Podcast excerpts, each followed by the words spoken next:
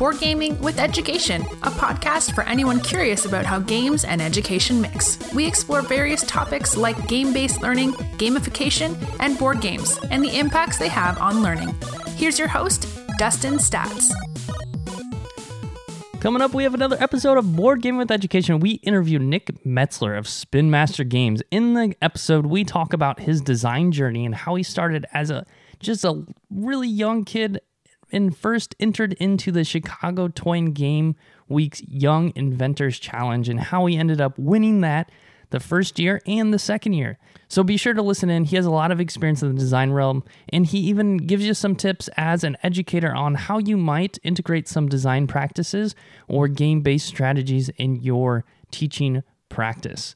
As always, we have a quick update from Board Game with Education. We just released our game based learning course where you transform one of your previous lessons or a new lesson into a game based learning lesson. I walk you through that process through video content, step by step guide, and individual support and feedback. So be sure to check out that course. You can find it at our website, boardgamewitheducation.com.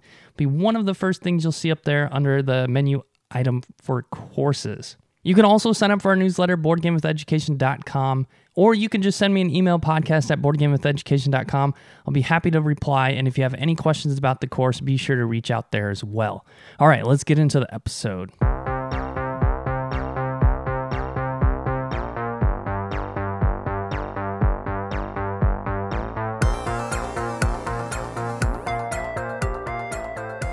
All right, welcome to another episode of Board Game with Education. I am excited to be joined by Nick Metzler. He is a game designer at Spin Master Games, and I'm excited to have him on the show because we're going to talk about a topic that we talked about previously, but I'm excited because we get to hear a different perspective about Chicago Toy Game Week and the Young Inventors Challenge and learn a little bit about Nick's design journey.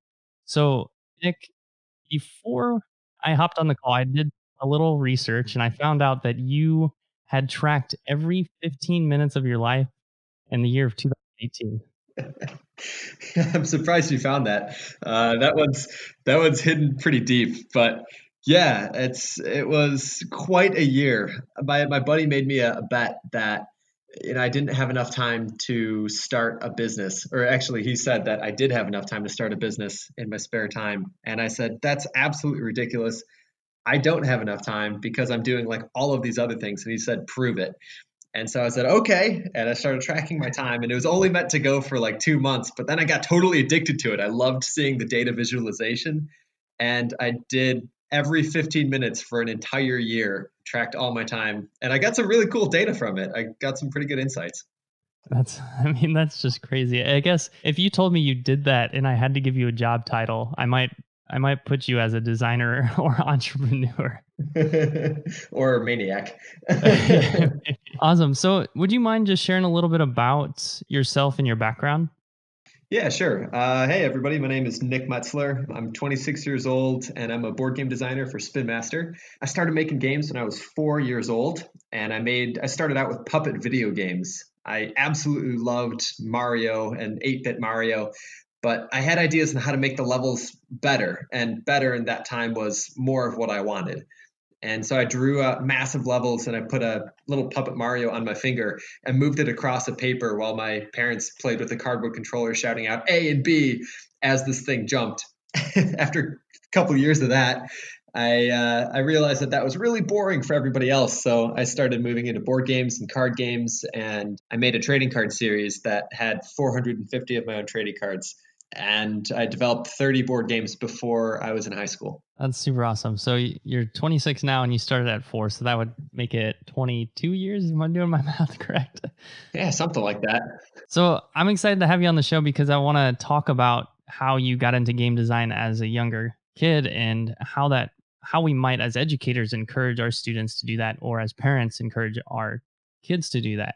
I guess I'm not a parent, but so I don't know as us parents, but as an educator for sure. Before we get there, can you tell us about a time that you were on the receiving end of learning something through a game? Yeah, sure. So one kind of sticks out in my mind. I was super addicted to Pokemon, like a whole nother level of addiction. I would be staying up till 3 a.m. playing my Game Boy in my bed, and then I would be waking up at 5 a.m. so that I could play before my parents woke me up for school. And I, I, did this workaround because they only allowed me to play 30 minutes a day, so I had to get the hours in somehow, right?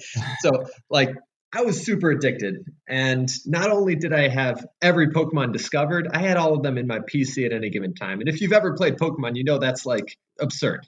I go back to the manic part, right? So, but I, I loved Pokemon, and the, the reason that I give this as a good example of learning something through a game is because if you asked me to name all the features of, say, like the periodic table, where there's uh, a uh, hundred something elements, I wouldn't be able to name most of them because when I was taught it in school, it didn't have any like lattice method of understanding. Like there was no context into anything. There was no reason I needed to understand that this one was number this thing or it had these properties.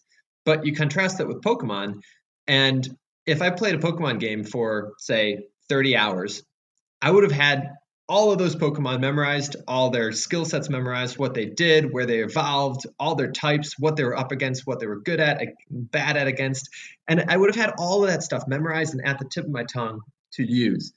And I think that goes to show, you know, what contextualized learning can do, especially in a game.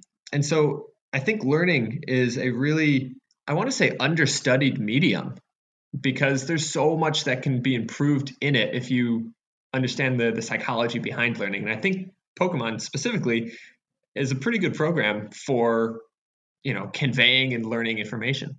Right. I love that. I love that analogy, and I really admire some of the designers and game companies who are trying to, or maybe are are doing that, and they're gamifying the periodic table, and they're showing students and players of the game how these elements do have a context and how they relate to what we interact with in our lives. Yeah, I think it would really help because I think if you give people a base understanding of something and you show how these different principles interact with each other, you you give that lattice method for learning. You give things that you know you can hook new concepts onto. But if you just throw knowledge at people, it never sticks. It doesn't relate to them in any way in their life. They don't know how to use it.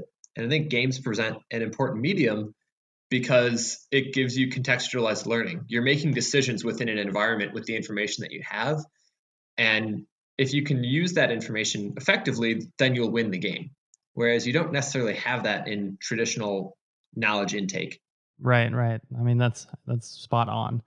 And when you were designing games as a kid around 4 years old and then later on, how did you jump into just doing it as a hobby as something fun than making it a career? Yeah, so you know, I I got a really lucky hand of cards. Basically, is the, the best way that I can put it. I was born in Chicago, and my mom was incredibly creative, and so she always pushed me to to be more creative. And uh, as I was designing games, my fa- my mom found an article in the newspaper talking about a Young Inventors Challenge. It's kind of like a science fair for toys and games in Chicago and she was like, "Hey, Nick, you should enter this." And I was like, "Man, I don't really want to. I don't know." She was like, "Come on, we're gonna go. We're gonna go check it out. You're gonna see what's what's going on there."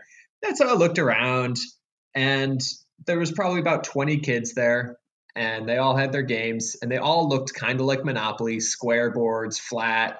Nothing really super exciting about this. And then I saw the prize package. The prize package was an all expense paid trip to New York.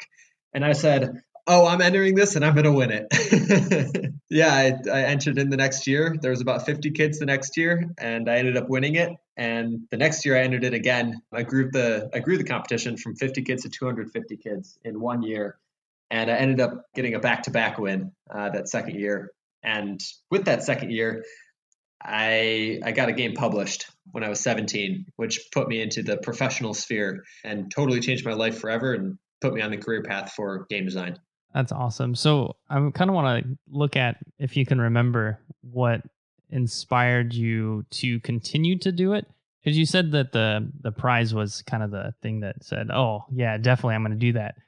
What were there any other motivating factors to keep you going as you designed?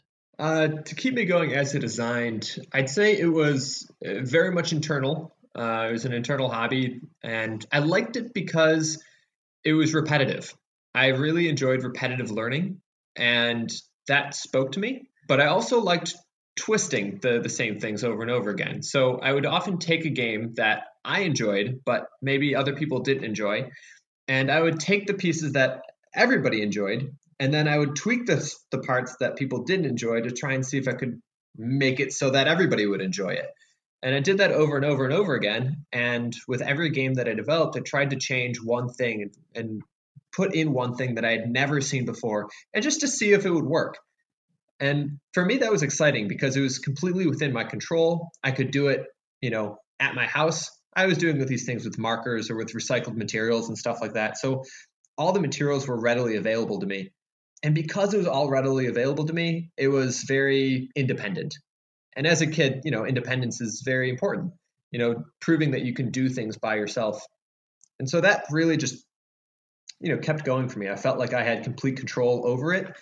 And as I grew up, the more I designed games, the more I realized I loved seeing how people behaved within these games. You know, if you play tag with somebody, for example, people behave differently than they would in a typical atmosphere setting. So you can get adults to run around. And I think the best example of this is uh, my mom. She used to host Amazing Race birthday parties for us when we were kids. and it was just, I told you, my mom was incredible, uh, super creative. But she, when I was 10, she held an amazing race party.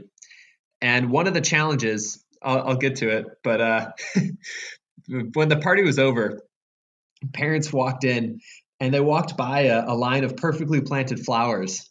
And they walked up to my mom. They were like, "That wasn't there before." And my mom said, "Yep." And they asked, "Well, who who did that?" And my mom was like, "Your kids." And they were just stunned. They were absolutely stunned because that was one of the challenges. And it was like a mini game in this race. And the rules were that you needed to plant a flower perfectly to the judge's likeness, right? To the to, to you know until they like it basically and that that is a, a, perfect example of why games are so powerful because it gets you to do things that you wouldn't typically do like who would have thought 10 year old boys would have liked planting flowers? We had a blast doing it. And that that was a big shift in my mindset for me going from you know this is just a fun thing that i'm doing into holy crap people behave differently when they're playing games. I wonder if i can start tweaking rules to make people behave in certain ways. And if i can do that at scale i wonder what would happen you know if we can start doing this to help change behavior help change people's value systems or help people learn in a new way and so I guess that's kind of my direction of where I'm going. And so I did a minor in psychology and a major in entrepreneurship at college. That's super awesome. I'm I'm curious. I have a follow up question as far as maybe any advice you might give to either a teacher or someone that's responsible for their learning environment, whatever that may be. What advice might you give them to set up a game to encourage positive behaviors in their class or positive learning experiences? Yeah, I get asked a, lot about gamification, and there's a lot of misinformation about gamification out there. A lot of people think that, oh, it had its heyday and it doesn't really work because, you know, for whatever reason. It was just badly implemented back then. And the the real way to implement gamification and for the the layperson here gamification just means that you are designing a game to try and elicit a specific actionable goal for whatever organization that you have. A lot of people think that just means throwing on badges and points but that's not it at all. Gamification is about motivation and it's about making sure that the motivations of both the the business and the consumer are completely aligned so in a classroom standpoint, this means you need to understand the true internal motivations of the kids and you need to tie it to your own classroom goals. And where those two intersect, that's where the gamification really rests.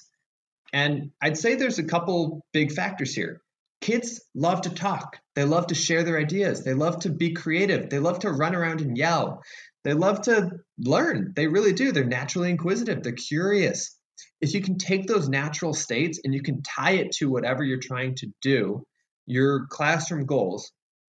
Find where the centerpiece in that Venn diagram is. That's where gamification rests. I love that. I I think one thing I love to look at as far as gamification and you're you're right there's a huge misconception especially in education recently is that gamification has became this negative thing and we're moving toward towards game-based learning but i think a lot of us aren't realizing that we're implementing gamification all the time and not realizing it. Yu-Kai Chou uses the definition human focused design and i love to look at gamification in my classroom as student focused design. I'm designing a learning environment that makes my students the center of my environment, the center of the experience, because that's ultimately what who we're trying to reach, who we're trying to teach. Yeah, and I think it comes across as like a well, yeah, no, duh, but like how do you actually execute it, right? So I think the the big piece here with actually executing this is do something different. Like do something completely different. Don't worry about points and badges. That part doesn't matter. What really matters is being in a different uh, quote unquote environment. If the kids are naturally sitting all day, every day, stand up. Do the opposite of what they're expecting. If they're inside, go outside. If they're on Zoom, that's going to be a little bit trickier because you can't go into into person but what you can do is you can go into breakouts where people talk to each other and come up with natural solutions to whatever problems there are and it doesn't have to be just about the specific lesson plan. You got to relate it in some way to real life, relate it to why this lesson plan matters for uh, you know their future life. Like why is it important for them to understand this? And I, I would say even before the lesson plan begins, have some questions, some probing questions that get them thinking about the topics of, you know, like why does this thing matter? And then hit them with the lesson plan. Be like, all right, this is what we're going to be learning about XXX and so you'll notice I haven't talked at all about badges or points or anything like that. I've talked mostly about the motivation. You know, are people excited about doing the thing? And I think it came to this realization when I was trying to design, quote, the perfect game. And the more I studied it, the more I realized this doesn't exist because the, the nature of fun is subjective. It's entirely subjective. It's entirely up to the person. And one of the core principles of games and gamification is that volu- like participation in a game has to be voluntary. When you're playing a game, you're making up rules and you're all agreeing to abide by those rules. If you're not agreeing to abide the, by those rules, then you're not all playing the game. And so inherently, there has to be a voluntary action here.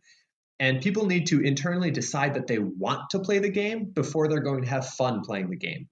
And so I'd say that that's the most important piece when you're trying to gamify something is make sure that you get buy-in from every single person. Make sure they're excited about it or else don't do it. Right i think that's one of the trickier things in i mean in education we have to think about differentiation and making sure we're creating instruction for all of our students and not just particular ones. And i think games can be tough because we do have some students who are not excited for some games. So it's it's it's tough to think about like, well, how can we get buy-in from our whole class? Here's here's a bit of an answer. You take the most excited kids and you pair them with the least excited kids and you give the excited kids an incentive to want to help the least excited kids become more excited. That's nice. Yeah. Right? I mean, I know I put the framework very easily like that, but you guys are the experts here. Like you guys are the experts of your classroom. You know the the consistencies within your classroom, and you're going to have to decode that. But that's the framework: is make sure people's incentives are aligned, make sure people's motivations are aligned, and the more cooperation, the more social interaction, the better. Right, and I think that's a very popular strategy in instruction is pairing up high performing students with lower performing students to help them encourage each other or encourage the lower performing student to kind of bridge that learning gap, I suppose. Sure, but then I, I go back to the question of like, okay, why? You know, but why from the student's perspective? Why does the student want to do that? You need to answer that question for them before they even ask it. And I think once you answer those questions, you can get buy-in from the students as long as there's a incentive to want to do it. Right. Yeah. That's, I mean, that's a perfect example. I think, I think you're right. I think that's a good way that teachers can keep in mind for when we're gamifying classes or bringing games into our classrooms. I kind of, I want to go back. I think this is a really good topic because I I, I know I'm learning a lot from behavior and psychology, maybe uh, in my classroom or how to implement games for my classroom. Let's go back to the Young Inventor Challenge and how you maybe some challenges that came along your way. And also, I'm super curious because I know the game that you invented that you ended up bringing to market, but uh, our listeners don't. So, could you share a little bit about what the game was? Sure, yeah. So the the first game that I won the the Young Inventors Challenge with was a game called That's Cheating.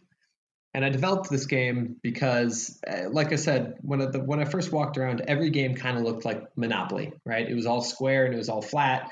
And so I said, okay, I want to be completely different than all these other games because this is a this it was a publicly decided vote on who was going to win. And of course, I wanted to win, so I needed attention. And so I wanted to be different from everybody else. And so the first thing that I did was I made my board game a circle. And there were five concentric rings that spun around each other. And I knew I needed a really strong name, a name that really, you know, took your eyes away from everything else and put them onto my game. And the biggest thing about games was there's a one rule that spans every single game, and that's don't cheat. And so I decided to make my entire game about cheating. and uh, the best cheater wins, right? So the game ended up not being super good, but I got the required attention, so I ended up winning. But I set out the next year to try and really make a good game. And uh, I, I, took that same kind of mindset, that same principle of trying to be different in every way possible. And I looked to other games that did something that I hadn't seen very often. That was a physical feature. There was like, you ever play Trouble? Trouble. Oh, yeah. Yeah. Yeah. You know how there's that button thing in the center? Yeah. Yeah. Yeah, it's the best part of the game. You have no idea how to play the game, but you hit the thing in the center, it pops the die, and it's a lot of fun. Now, why aren't there more? Why isn't there more physicality in games? That was my mindset going into it, right? And I was like, all right, and every board game is flat. I'm going to make mine 3D, and I'm going to make it physical. And so I made a board board game called Squashed. That was a three dimensional cube. And if you made it to the top of the cube, you got to flip the cube any way you wanted and squash any pawns caught underneath. And so it ended up being a really cool three dimensional board game. And it got picked up by a company called PlaySmart and sold for seven years. That's awesome. That's really awesome. And now you are doing design, board game design full time. So what does that look like for you day to day? So it's it's one of the greatest jobs in the world. I'm not gonna lie. it's uh, I I go to work and I play and I have fun and it's an absolute blast but it's not all dandelions and roses and everything. Like, you know, half the games that I come up with get killed, especially after I've worked on them for months. And that's always a little bit, you know, eh. But it's okay because it requires you to have a lot of ideas. And so I'm constantly churning out ideas pretty much every week of new games. And I think my favorite example of of this is we were we were making a game and they asked uh, our, our leadership said hey we want to make like an alexa enabled game. Can you do it? And i was like you know what? I think i can. And so i did a one hour brainstorm. I came up with a game. I, I pitched it to them. They liked it.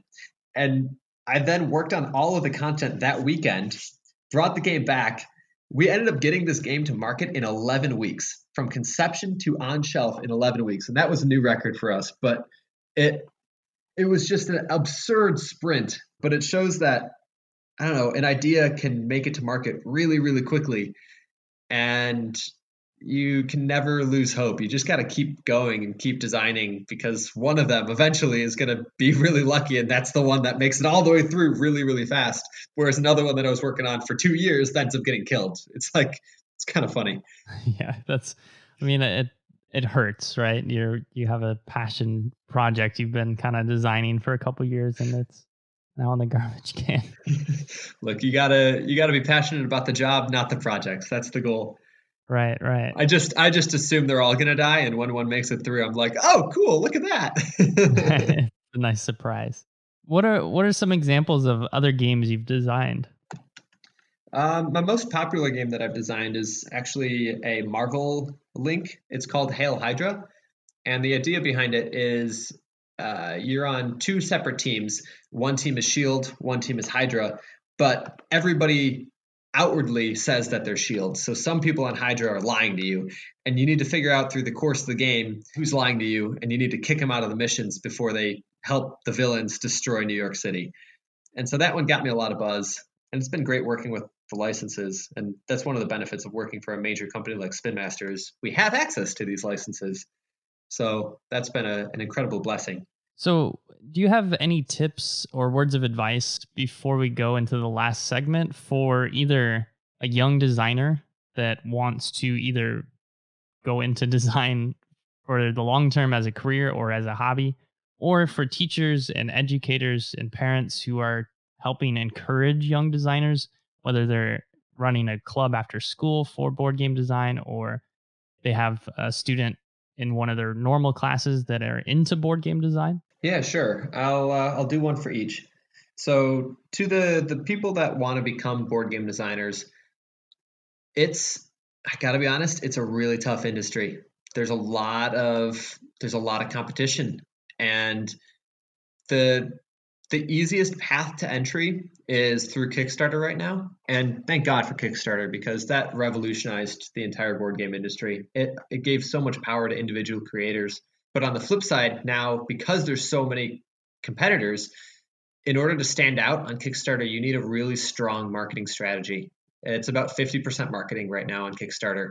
So as much as you can have a great game, it's you know it's a lot of marketing. So from a business standpoint if you're trying to get into board gaming as a career as a way of making money you really need to make sure that you have that marketing angle. The other thing that big companies and smaller companies look for is trend games. So games that are on trend. So if you see a viral video that's going around make a game for it. Make a concept really fast. Make it within two days and keep doing that. So whenever you see a trend make a game for it. And eventually, if you're in these circles long enough, you'll start to meet the people that you need to pitch these games to. And if you're trend driven, if you have lots and lots of ideas based on trends, you might get a hit.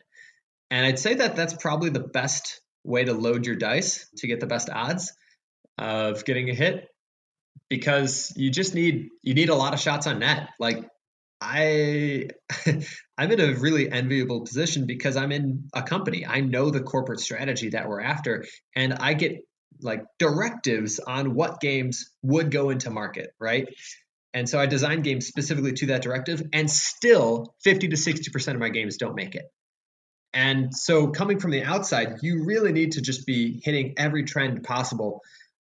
Either that or you need to have a very very clean game that can be explained in 30 seconds to a minute. And if you can't do that, it becomes really tough. So, from a, a career standpoint, I'd say that those are the, the biggest pieces of, of advice. I didn't want to sugarcoat it because it's it's tough. A lot of people lose money when they're trying to make games, but that's the best way to to load your dice. From a teacher standpoint, encouraging kids, I think this is a really cool opportunity, especially since the Young Inventors Challenge just went digital, because all professional inventors are submitting their ideas right now via video. And the people watching these videos are the people, say, in, in Spin Master or in Hasbro or in Mattel or in other companies like that. They're all watching these videos.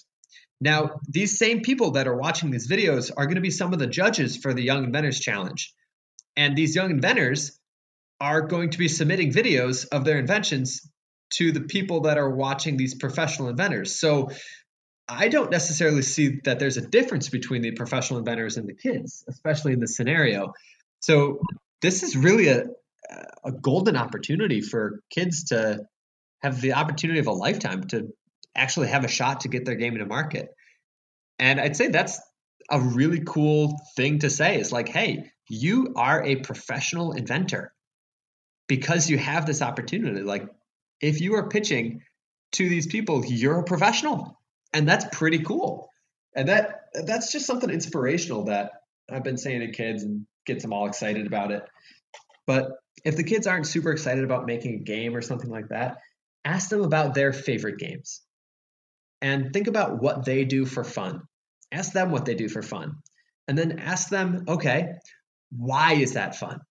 Ask them those why questions, those probing questions, and really let them break it down break down exactly why they like those things. And then hit them again with another game. Say, okay, come up with another game that you like. Ask them why they like that one. Break that down, distill it. And once you've done that three or four times, combine all the things that they like.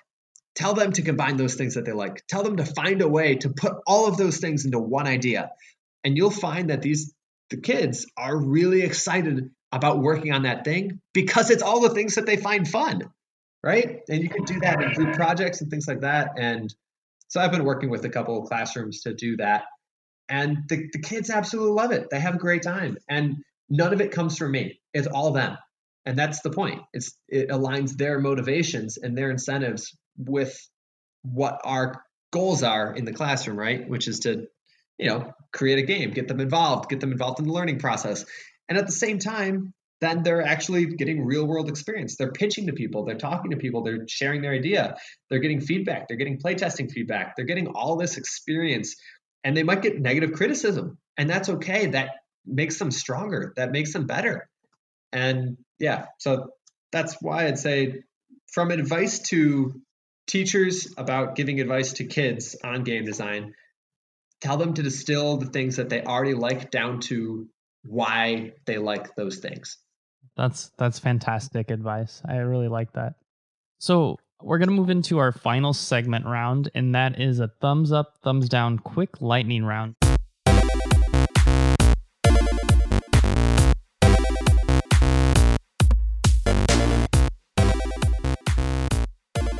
I give you a statement and you give me a thumbs up and a reason why, or thumbs down and a reason why.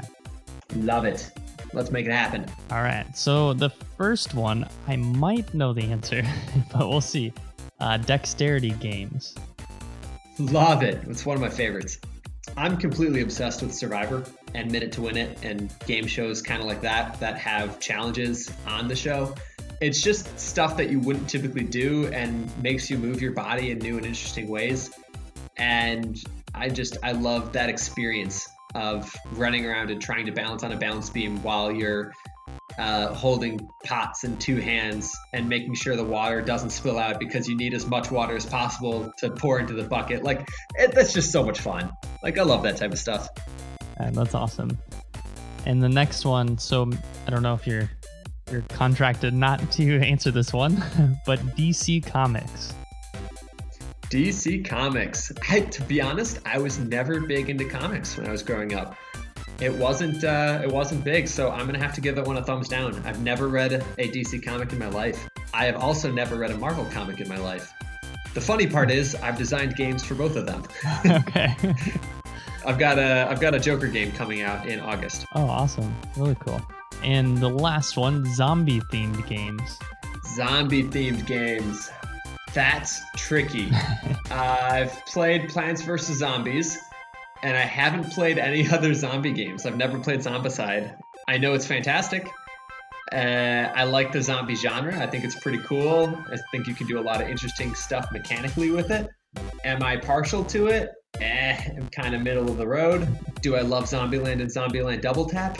Absolutely. They're freaking hilarious. Um, so I'm going to give you a neutral on that one. A neutral. All right. So thumb sideways. Awesome, Nick. Thank you so much for sharing some of your insights. I learned a bunch from this show, and I'm sure our, our listeners did as well. If someone wanted to reach out to you or find out what other games you're working on, how might they do that?